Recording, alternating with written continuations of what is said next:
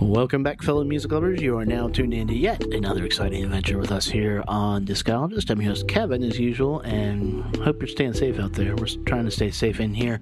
Uh, got a great little show for you today, and a kind of different show. Usually, when we talk about albums and music, we do try to get to the meaning of all this stuff, but uh, we do it by analyzing and breaking down the songs and and seeing you know what we thought was good about them, what we thought was bad about them, what was maybe mind blowing, maybe progressive uh, and whatnot, and talk about the culture they're made. All these kind of things go into like what makes an album good or bad. Uh, this uh, this time though, we sort of ended up talking about um, what this album sort of made us think about, made us feel, inspired us uh, to discuss, and and that doesn't happen very often uh, on this podcast. Uh, or at least it hasn't for a while. So it was it was really really a refreshing take on something that we all love. Uh, Free Love is is, is a fantastic record, uh, but uh, speaks to the importance of of people getting out there and, and sort of putting putting their souls, putting their hearts on wax, and, and then us consuming them and really considering what that what that all means. So so that's what we're going to be doing. Uh, we're going to be spinning a few tracks, going to be talking a little bit about, going to be digging back into their live album with from earlier this year, and then uh, coming out on the other side, at least me uh, personally, uh, a lot lighter uh, than than did when we when we pressed record on this thing. So if that's the type of show you think you're into, then uh, you know get comfortable, grab an iced coffee or something, uh, or I guess it's fall pumpkin spice latte, whatever, whatever your drink is, it's fine. As you'll soon discover, you know whatever whatever you need to make yourself feel happy and love yourself uh, will help you love other people. So do that and push play. Here we go, in an all new episode of Discologist talking about Sylvan Esso's brand new album, Free Love. Begins here, and it finishes here. Two men enter, one man leaves. Merely a two-word review just a shit sandwich. I will roll the record up to the last That right there is a logical fallacy. for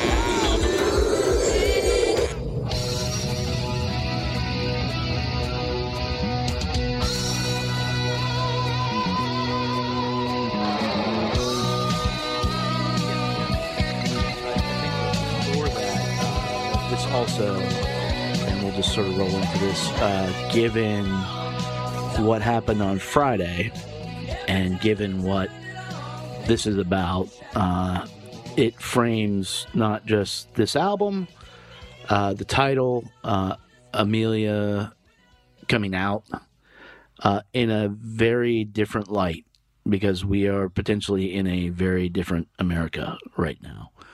Um, Ruth Bader Ginsburg died.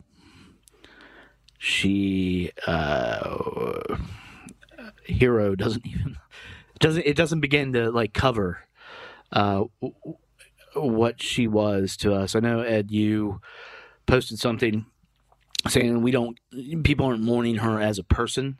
Uh, I, I think first and foremost, and I think that the reason I'm I, I want to talk about this before we get into this album is because what the name of the album is Free Love, by the way, uh, by Sylvan Esso. That's what we're talking about today. And um,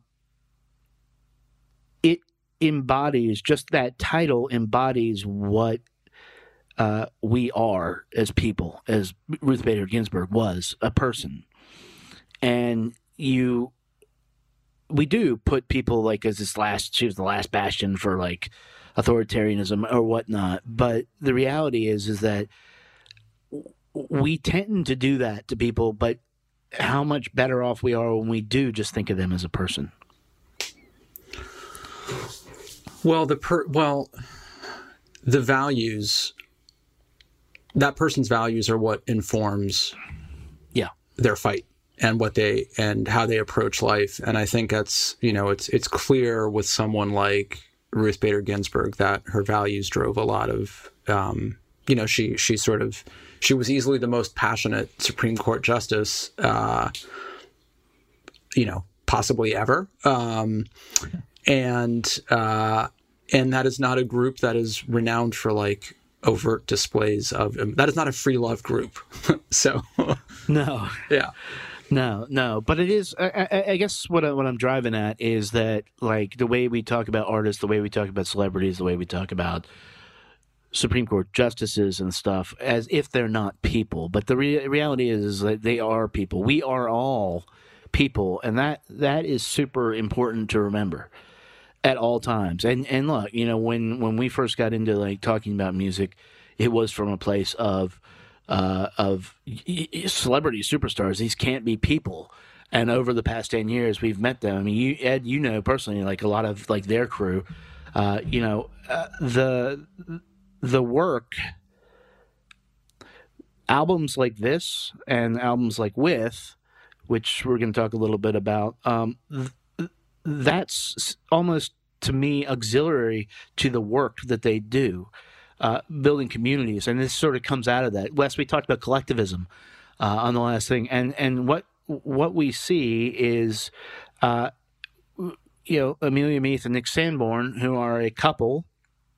Amelia just came out as bi.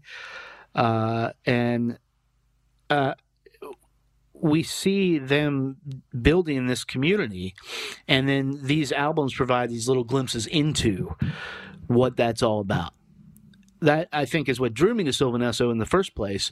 You know, the the shorthand for this music shorthand is uh, is you know oh they put the heart in the machine, but they're just using machines. I forget who said this, but like instruments are basically they just amplify the humans you know if if you are this person this instrument the only thing it can do is amplify you uh, and and what has happened is that they over three albums now have made a very clear picture of who they are uh, who they surround themselves with and i think this is uh, a a more interesting album because of it because if you listen to this right there's no like hits right this is small It's kind of one.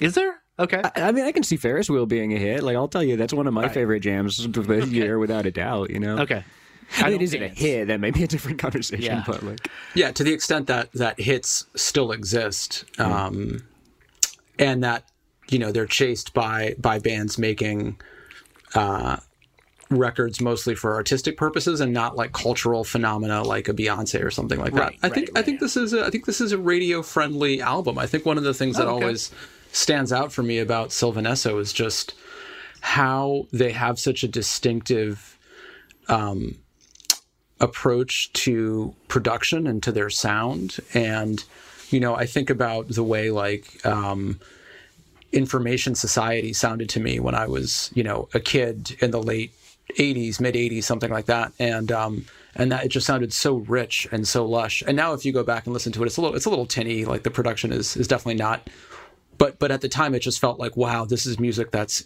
that's filling up every channel every spectrum of sound possible i think i think Sylvan Esso's production actually does do that i find it i find it just sonically to be like one of the most lush uh sounding experiences out there It's interesting because, like, the way I way I've processed this album is, uh, yeah, uh, Amelia is is a producer on this. Um, she's calling herself a producer. That is actually a big big deal uh, for them, uh, and uh, because that traditionally has just been like Nick's role. And like a dude, you know, dudes are all like producers and whatnot.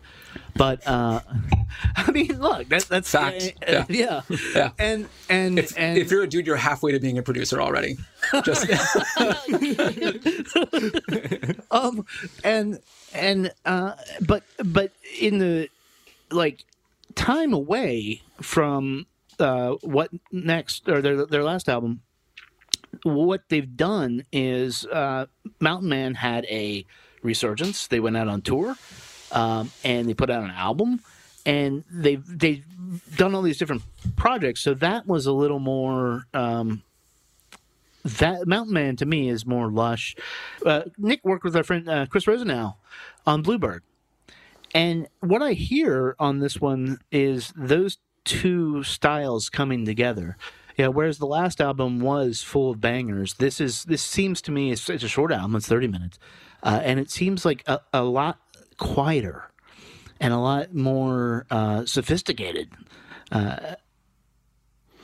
You know, it's interesting. I'll, I'll, I'll jump in here because I, I, think I'm a little bit newer to the Sylvan Esso fandom. Um, mm-hmm. You know, I, I have liked and respected them from the beginning, but um, they never quite clicked for me. Um, and, and honestly, the only reason for that is that there was a period in my kind of mid to late 20s where I was listening to quite a lot of, you know, for lack of a better word, electropop stuff.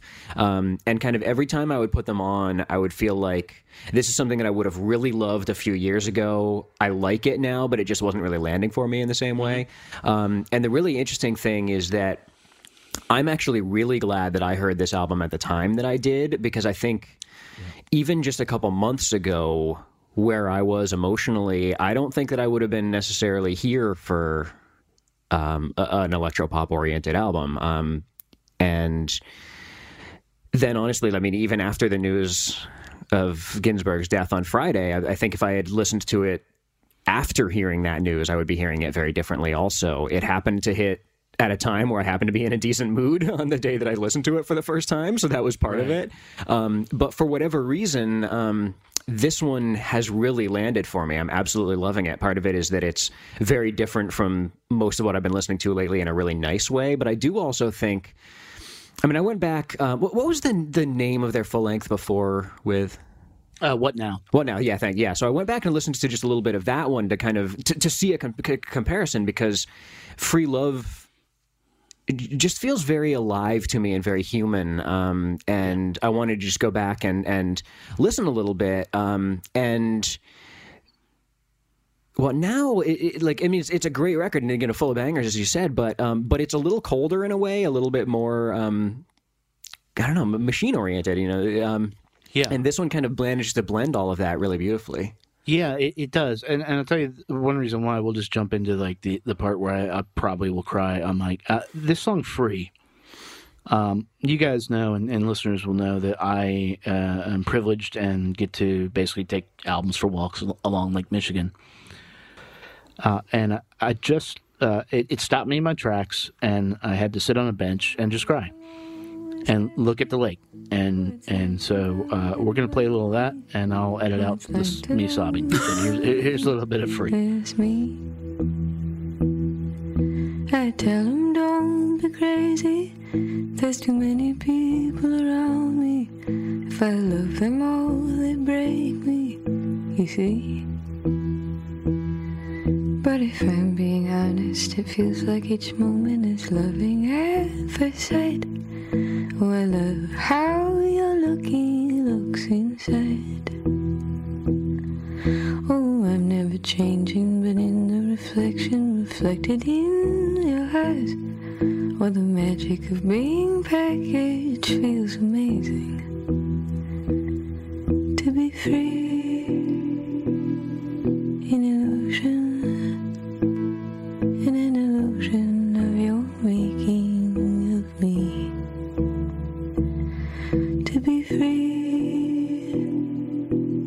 Deception in a deception not crafted by me. So you say,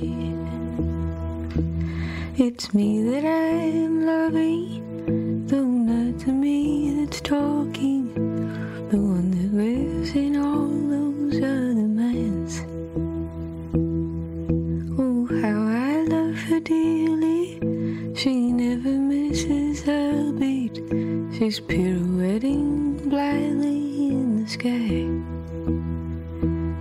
She's free in illusion, in an illusion of your making of me. Eduardo, I asked you not to chop onions yeah. while we tape these things. And I know that you're on the East Coast. I'm in the Midwest.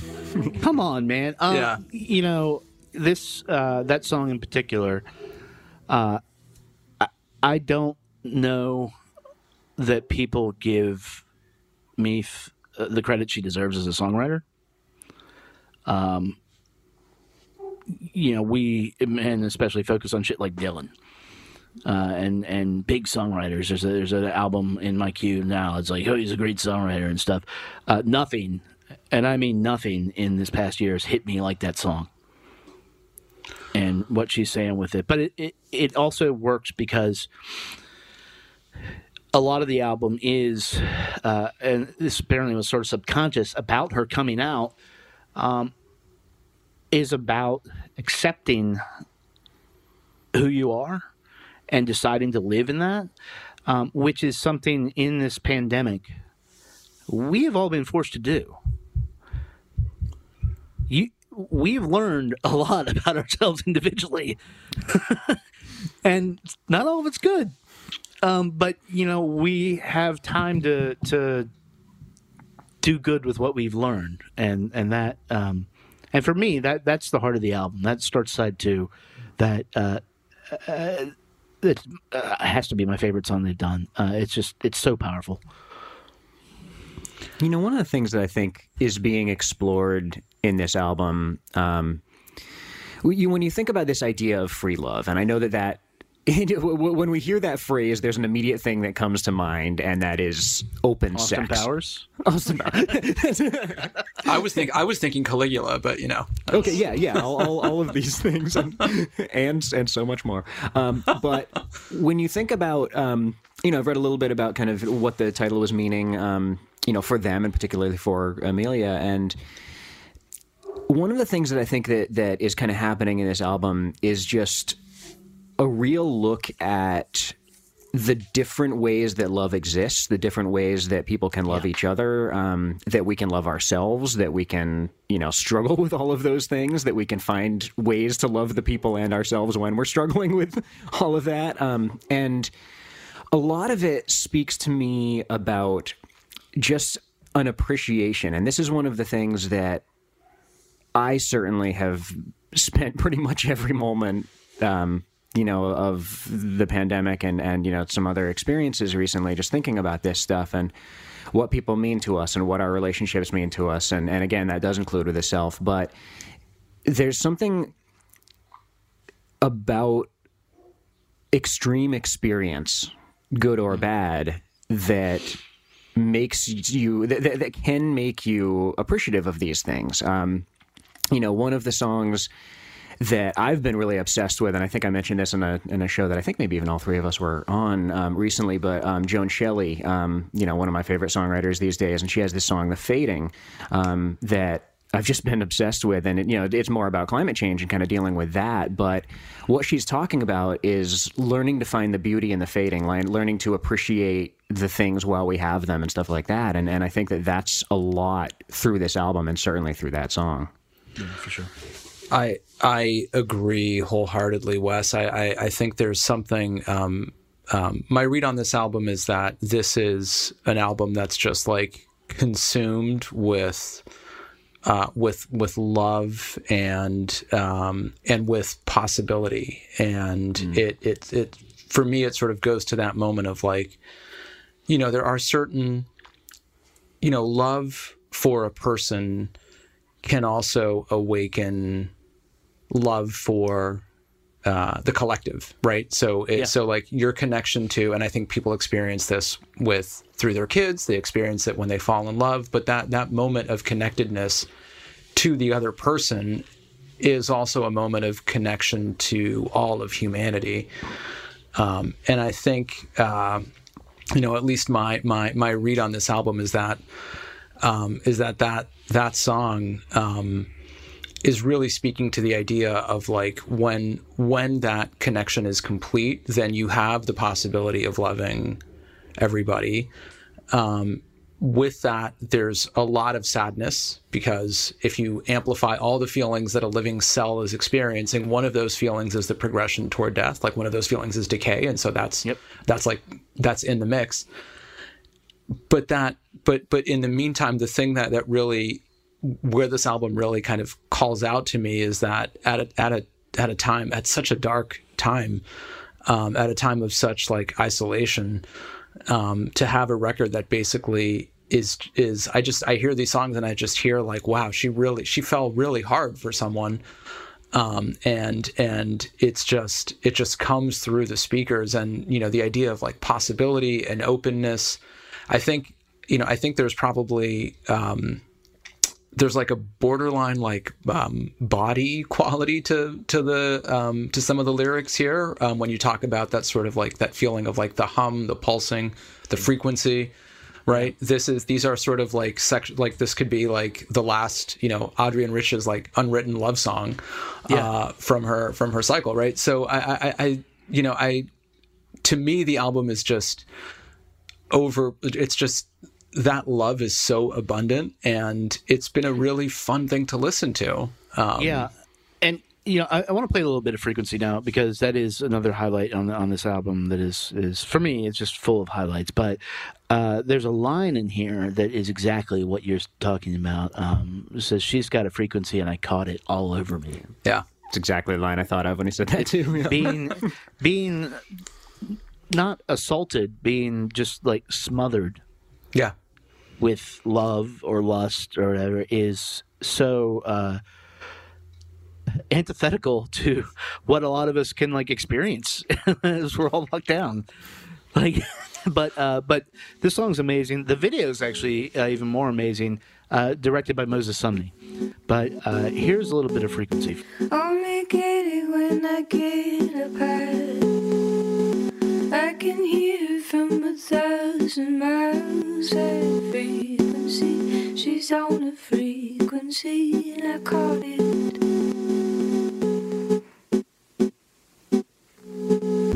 Never talks about the same thing twice. Drugs and records in paradise. That frequency, she's got a frequency, and I caught it flying over me. Oh, now feel that sound rushing through the fields and flowers. Her voice coming through my doubt. She's the one I swear to God, a frequency. She's got a frequency, and I caught it all over me.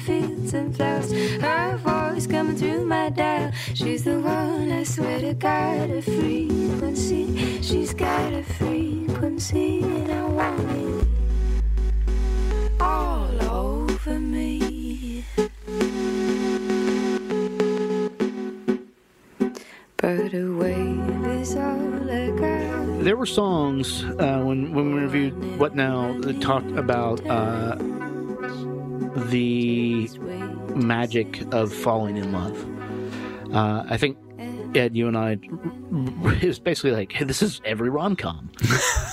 Yeah. uh, and and this is how this is how you feel, and they and they captured that using like machines and Amelia's voice.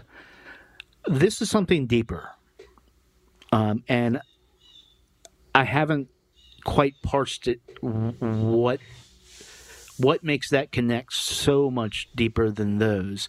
Maybe it's because, like I said, to me, this is a smaller album. This is a choir album uh, than than the previous two, but it it just something about it. Um, I hate to say feels more honest, but it, it just it, it hits a lot differently.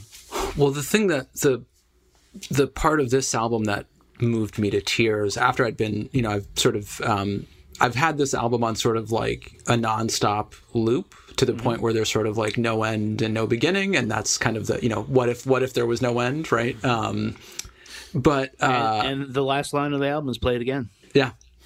And so it's great because because you really do you know there's there's also a lot of circular imagery right so you know Ferris wheel ring so so um, so that all makes sense but I I sat down um, yesterday and just to for context as you were saying Kevin Friday night we all you know we heard about Ruth Bader Ginsburg Saturday I think a lot of us woke up trying to figure out what does this mean and where do we go um, and uh, I, I took a few minutes for myself to kind of continue preparing for this episode, and I decided to watch the video for Rooftop Dancing.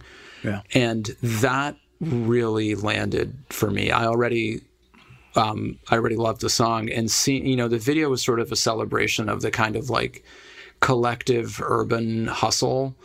Um, it's full of like images of like young, hip Brooklyn out on a sunny day, um, doing things that are you know beautiful and youthful, and and people are doing it together in the video. Sometimes they're alone. Something about it just really really made this moment feel real and made me a, a vaguely misanthropic person think god damn i really miss people. Like i miss like not just you know being around a person or two. Like i miss the idea of people getting together to be glorious and exuberant and over the top. And i miss the safety of feeling like when those rights are put to a legal test that there's a decent chance that the highest court in the land is going to affirm the right of those people to exist and to do the things that they want to do. And so all of that ended up, it somehow all went into like the blender of that emotional moment.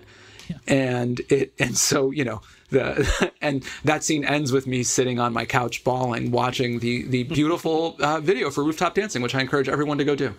Yeah. Yeah. It's, it, it, it everything on this like hits. This is also, um, there there is a part of the depth of this album I think is is that she's really talking about her relationship with Nick. Uh, and, and, a lot of chances in a lot of these songs, "Ring" specifically is about their relationship. Um, I remember this had to have been like 2014. Um, sat down with them at a restaurant in DC uh, near the 930 Club, and we that's where we taped this interview and they weren't uh, out as a couple. I mean, if you knew them, which I didn't at the time, like then you knew, but they weren't out. And after it, we were just sitting around, and uh, and she just gave him this like little kiss, like at the bar, and it was so sweet. And, and all of a sudden, I got it, mm. and it was like, oh wow, you know, you it, it, was picking up a vibe from them. But then it was like, oh wow, they really, really love each other. Aww. And it, was, it, it, yeah, it was, so, it was so, so sweet.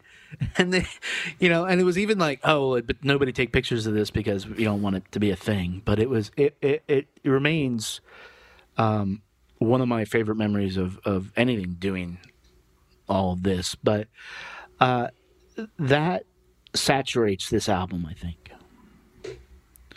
because she's not just talking about uh, her own experience. Like her experience is, is also Nick's experience now. Um, and yeah. that and that's important to her and him. Like so, it's it's not like you know th- their lives are so in, in, like intermeshed. Like the the quote from Nick is something like it's just like an, I think it's a it's a ongoing like argument or a really fun argument. And and how they just like everything they do is this this life. And what we get is this holistic thing and peeks into that. Uh, earlier this year though and last year uh, was a tour for this uh, they let a lot of other people into this uh, in a project uh, called with. So so so so they took the, of this tour with they had uh, jenn wasner. They had adam schatz from landlady. They had um, Mountain Man, the other two Mountain Man, uh, Joe Westerlund on drums, um, and they expanded their sound and they took these songs that had been just these essentially conversations between them that they were putting out into the world and expanded them to uh, these honestly some at some points like righteous compositions. One of my favorite ones of that, uh, and and I think this also informs this album uh, was Rewind. So I want to play a little bit of that. Uh, pay attention uh, in, in the end of it, sort of uh, the jam. Are you hitching a ride to the other side of what you try to be?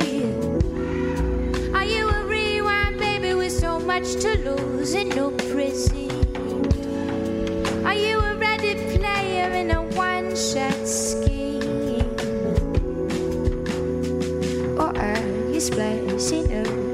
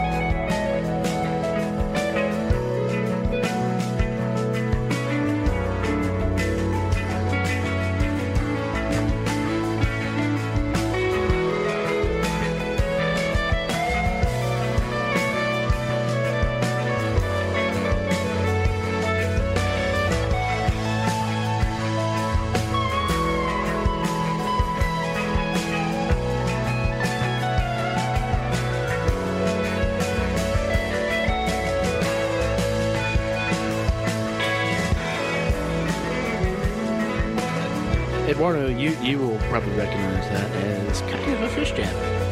It's a little. Uh, I get I get some slave to the traffic light uh, Yeah. vibes off of that. Yeah, yeah, yeah. Meg Duffy is the guitarist on there, and um, um, it takes what it expands on what now, but I think also um, really is a is a macro expression of what free love is. Is this um, loving yourself, loving uh, the collective, understanding how you're important in all of this and how easily that can be expressed uh, by just including other people and treating other people with kindness and cons- not just not treating considering other people with kindness.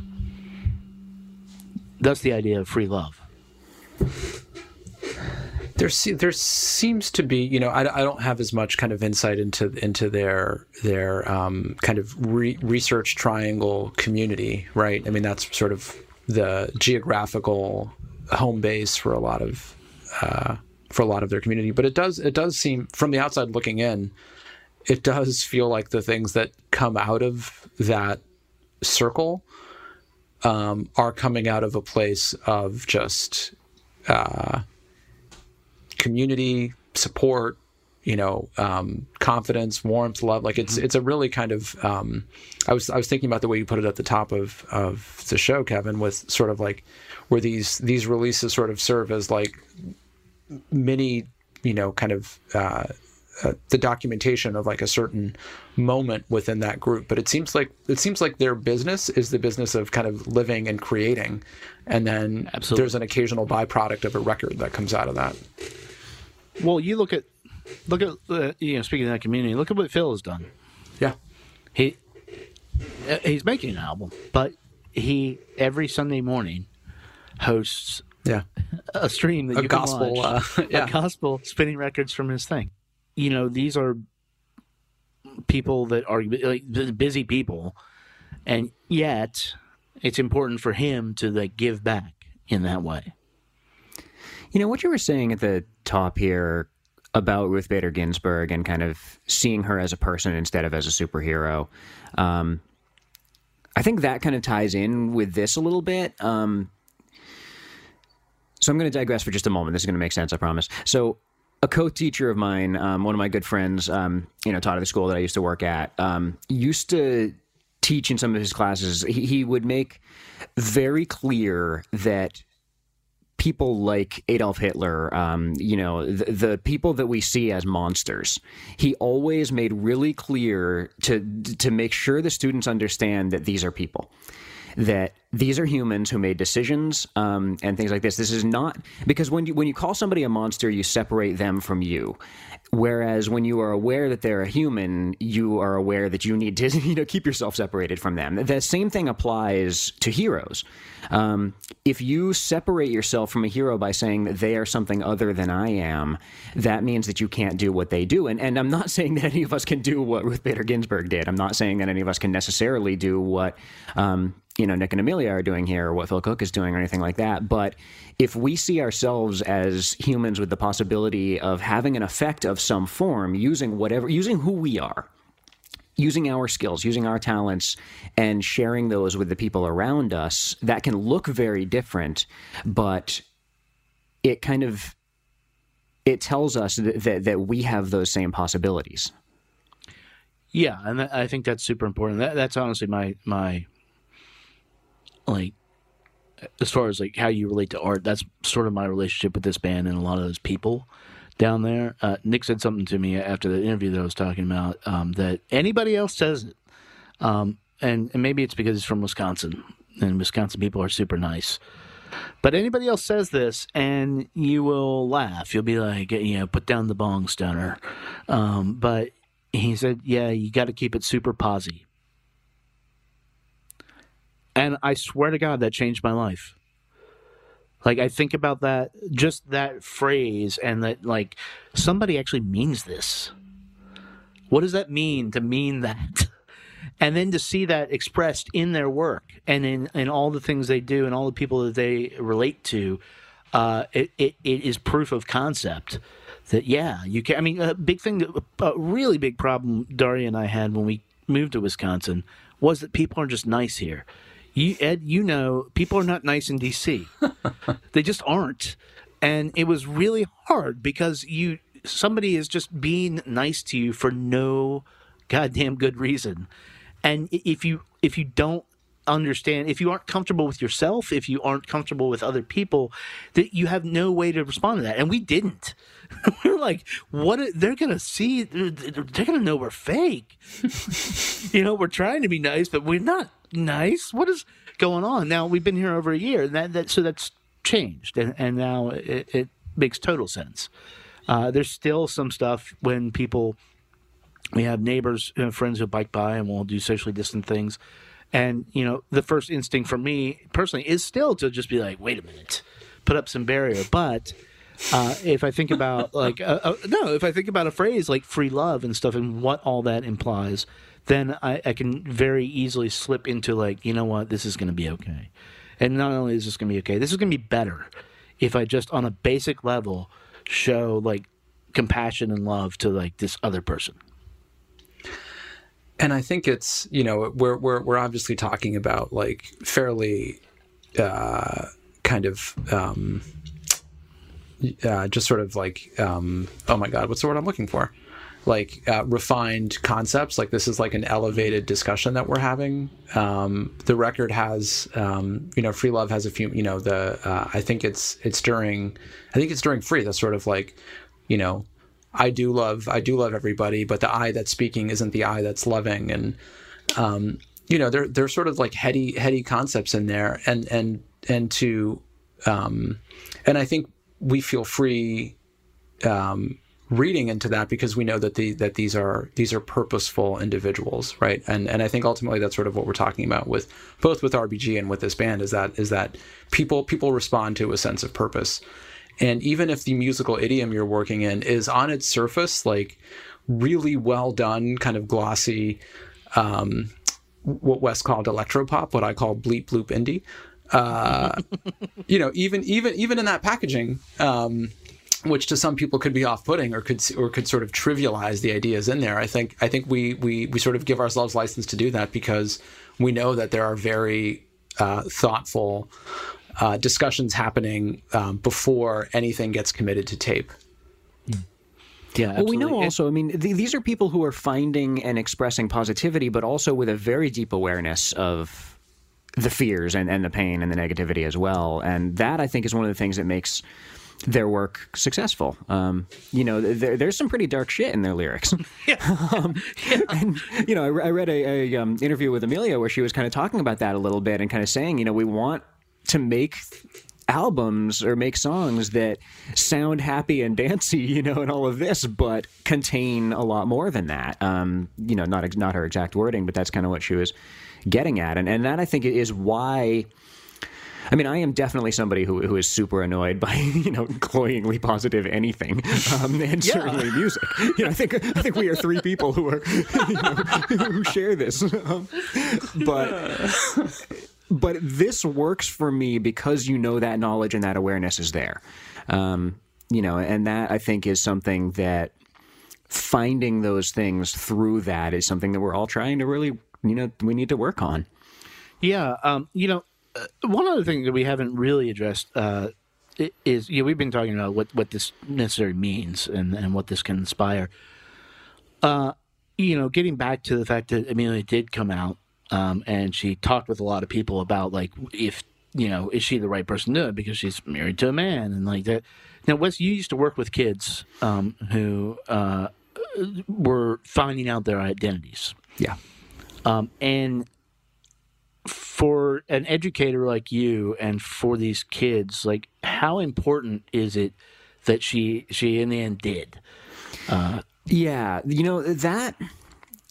It's it's a great question, and it's also I think, I think it, it hits to the core of why she decided to talk about this because, um, you know, there's a really there's a really great interview with her um, on the website them um, that I read a couple days ago that she kind of talks about this a little bit, and one of the things that she was saying, and you you sort of hinted at this a minute ago, Kevin, but is here she is, you know, as a white person, um, a person who has some privilege, who has um, some status, um, who has a voice, and all of that. Um, and one of the things that she was talking about struggling with is am I kind of playing with this identity? Am I am I doing this, you know, to to say, hey, I'm I'm still different, you know, I'm I'm not just whatever. And I know that that's um, you know that's something that I have really struggled with personally is just you know how do I I've done a lot of thinking about my own gender identity and and I've addressed it in a lot of different ways at different times in my life, and and you know identified or, or you know presented in different ways at different times in my life.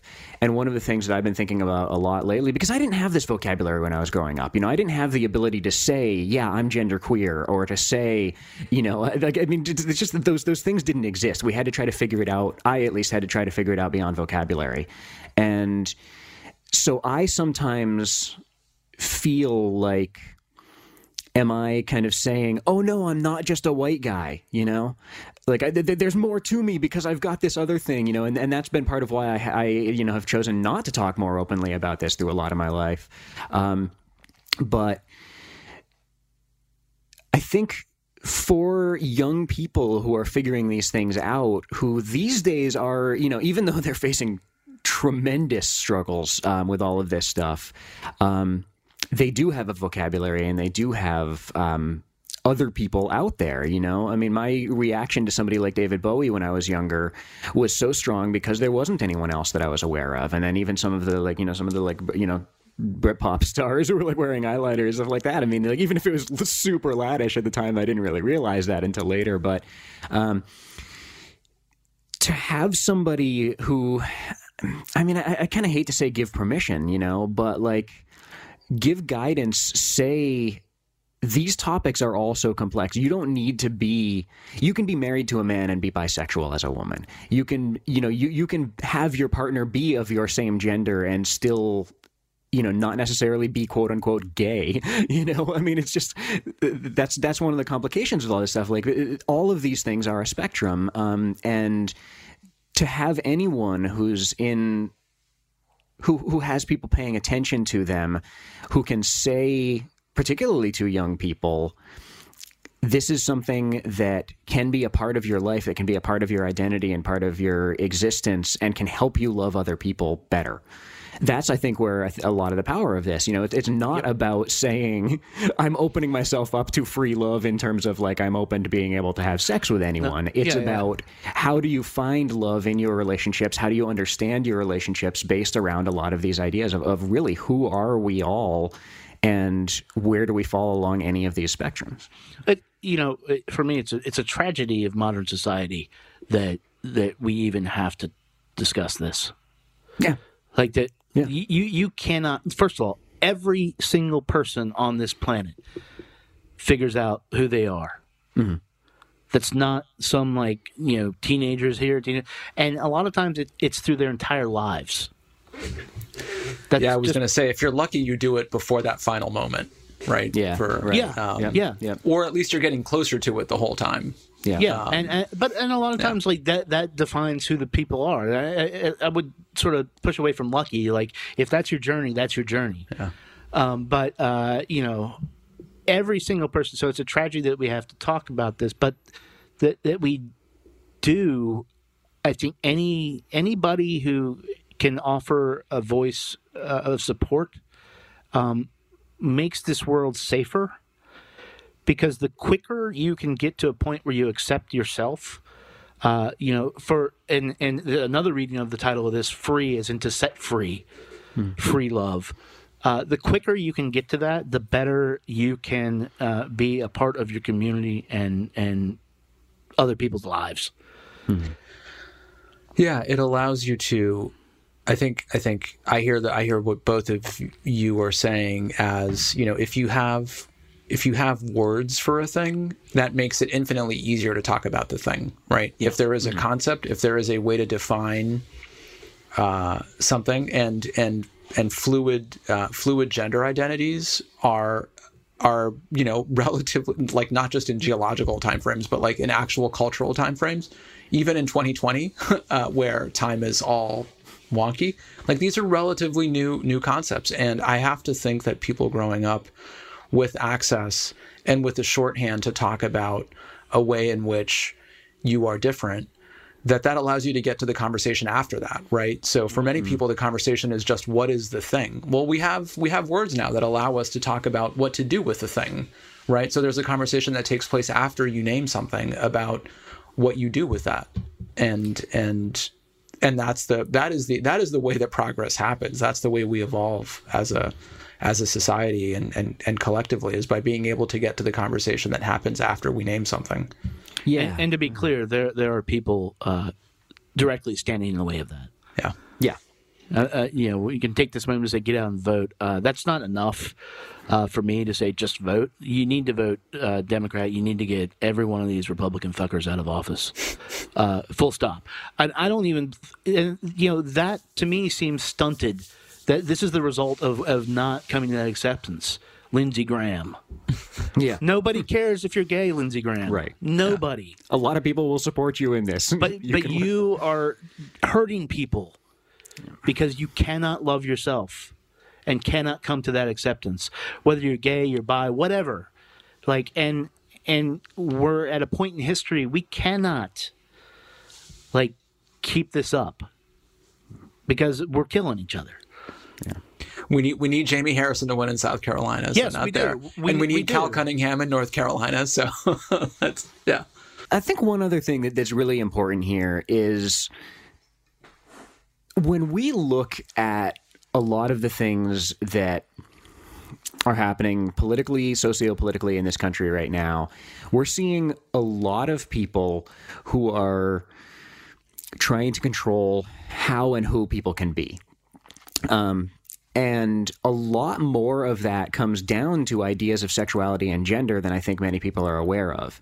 Um, if these aren't things that you're looking at, um, you're not going to see it, of course, you know. And but when we look at a lot of this stuff, I mean, I, I saw a post recently that I thought was really interesting. That was basically like people on the left cannot convince the people who are you know further on the right. I'm not talking about centrists here you know but people who are, who are far right. You're not ever going to convince them by logic. You're not ever going to convince them um, by your good arguments. Um, certainly not going to convince them with your snarky humor and your you know shows of pseudo superiority um, because what we're actually looking at is beyond logic in a lot of these ways. We're looking at hatred of any form of weakness.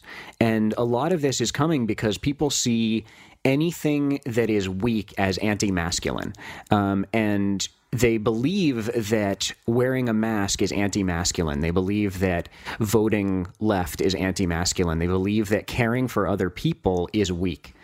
And therefore, they hate anybody who cares for other people or wears a mask or tries to help you know because they see that literally as a sign of weakness and i don't think that even a lot of them are aware of how much gender and sexuality is going into those thoughts I, I you know what? Uh, I, I had this exact discussion. I promise listeners we will make this fun in a second, uh, because I do have a criticism of this album. it's just one track. Uh, you know, uh,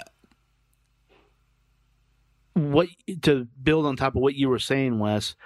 If you go back in like history, like the the initial ascent of men, right?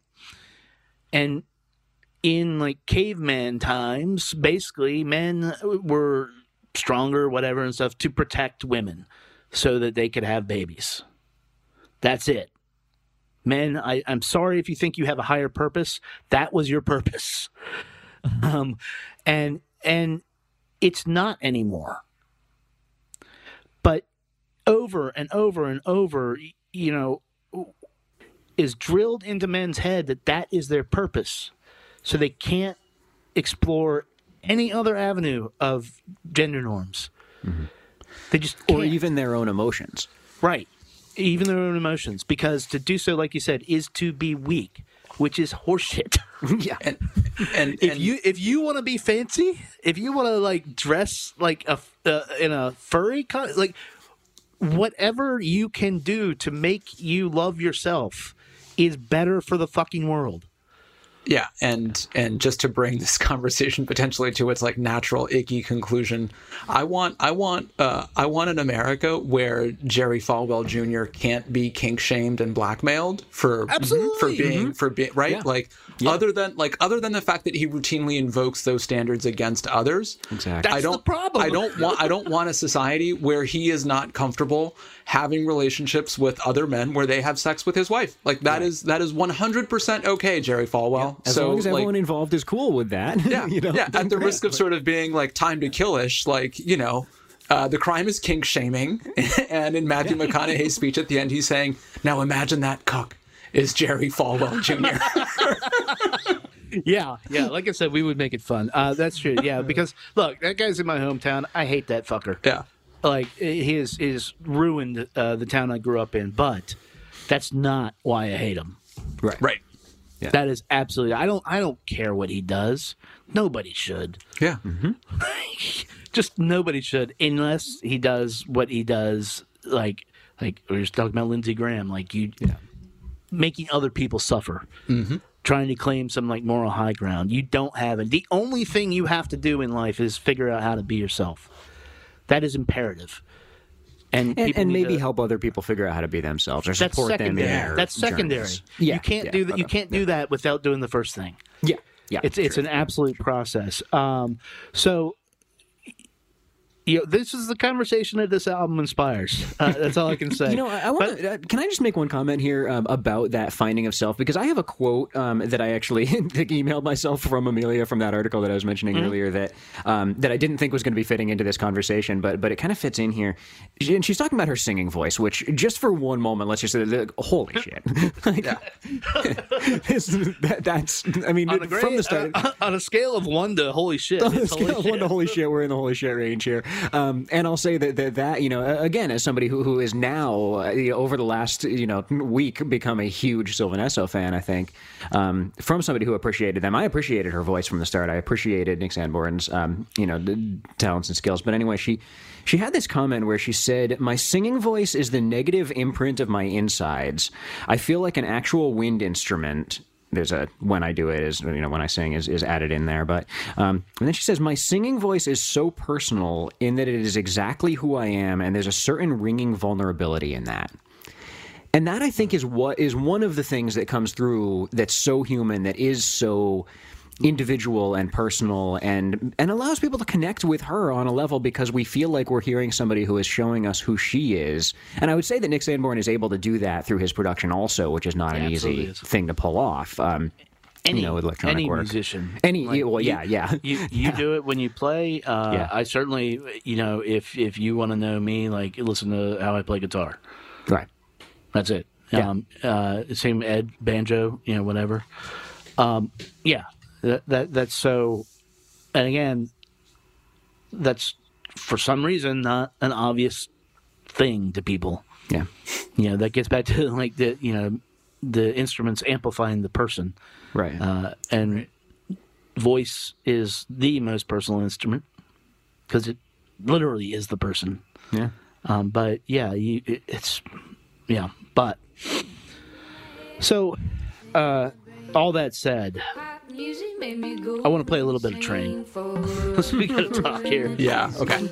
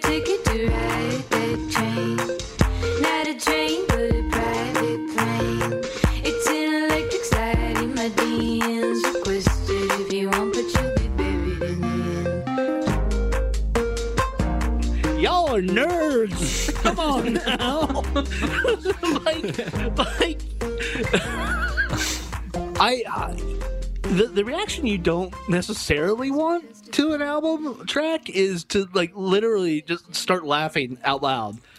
like, and every time I hear that, I just start laughing because it's it's just such. I first of all, it is a great song, but it's so like unnecessarily nerdy. There's a there's a choice there's a choice there that really stands out, and it, it surprises me every it surprises me a little bit every time. Uh, Every time, yeah. it's like wow, yeah, you did that. I, I, love this song, but I but I will say that I love this song with a little bit of a like every now and then kind of pause, like, wow, yeah, I love that. Do I like? Huh. okay, right. So look, this is not something any of us would listen to. no, Like anybody else makes this, would be like, nope, right? yeah. nope. Yeah. Yeah, But something about it, uh, it is just. Uh, it, it's absolutely hilarious. There's a in the Ferris wheel video, uh, you see a lot of this humor. So they shot it uh, socially distant at this uh, amusement park, and there's a point where like she just like the camera turns on Nick, and he's just like, I don't know, man. it's, like, it's it's absolutely hilarious. That is, I think, that vibe put in train is that vibe put into a song. Yeah. That's all I can think. Like if you were if you were trying to be cool, this is the furthest thing. this is the, the the away from a good choice that you would make. But it but it is uh and, and I hope uh, Amelia's mom doesn't want to fight me over that. you're in dangerous territory here. yeah. But it is it is absolutely and and I think it it, it balances helps balance uh not just the album but also makes it clear what these two are about, uh, what their scene is about, and and what they sort of want the world to be, their vision for a better world. Not to get too heady on it, on a song called "Train" that has that. so, go out and get uh, free love, practice free love, uh, even like you know weird Caligula. uh, It doesn't matter. Yeah, that's Yeah, right. get If you want to start, in But- the, yeah, but if that's if that's how you figure out how to love yourself, uh, I think the key is loving yourself without making sure that it doesn't hurt another person. When we do that, we will get through whatever horrible Supreme Court nomination is going to happen and get seated. Because sorry, kids, that's happening um, we will uh, ultimately get through whatever. At least that's how I choose to believe and run my life. Uh, thank you guys for hanging out. We're going to take a quick break and come back, and uh, got a new track for you. They all know it from long ago. Hear it echo, see it flow. Now you know, now you know, now you know. Know it easy, know it plain, know it simple. This loving thing, and in the darkness. Sylvan Esso's Free Love is available now everywhere you buy great records, whether that be online, whether it be like Bandcamp. Bandcamp Day is coming up. That's a great time to buy music from artists you love, or maybe you have a sweet local record shop like Acme Records here in Milwaukee that does curbside pickup. You just uh, you can mask up, you can tell him what you need. He gets it, you go pick it up, and it's all one and done. It's great. It's fantastic. That way you're supporting the local economy and the artists you love. So uh, get out there and get that, and quite frankly, all the records. They're all fantastic. Uh, thanks again to Wes and Eduardo for hanging out there. Uh, normally we play a track at the back end of these things, but I think that's going to delay you from checking to make sure that you are registered to vote in this election. Go to headcount.org, enter your information, and if you're not sure you can do this, if you just don't know, need some information like where to where to vote and stuff, they'll, they'll connect you with the right people. Or if you haven't registered to vote, what is what is going on with you, man? You need to vote. This is how we make change in this country. Uh, it starts at a local level. Uh, that is for sure. The more uh, progressive people you can get in, the more people are trying to make the world a better place at a local level, the better the world will be. But uh, this particular general election is vitally important. I think you know why. Uh, so go to headcount.org. Make sure that you are set to vote and then vote. Vote like your life depended on it because it probably does. Um, Headcount.org is the name of that site. Coming up on the next few episodes, you know, you would think after 500 episodes that we have covered just about everything that we wanted to. Uh, that would be incorrect. We have made some grievous errors, and uh, now we're going to aim to correct them. You know, uh, classic albums. Uh, we we were I don't know what we were doing, man, but we didn't get to stuff like Dire Straits, Brothers Brothers in Arms. We didn't get to stuff like INXS's Kick. We didn't talk about the Eagles at all, and uh, I I just don't even understand what is going on there. So so that's what we're going to be doing. Uh, mix some new music in there uh, from time to time. Uh, so tune in. It should be it should be pretty fun. We're to be back in a few short days. Until then, be good to your ears, but be better to your people. Talk to you soon.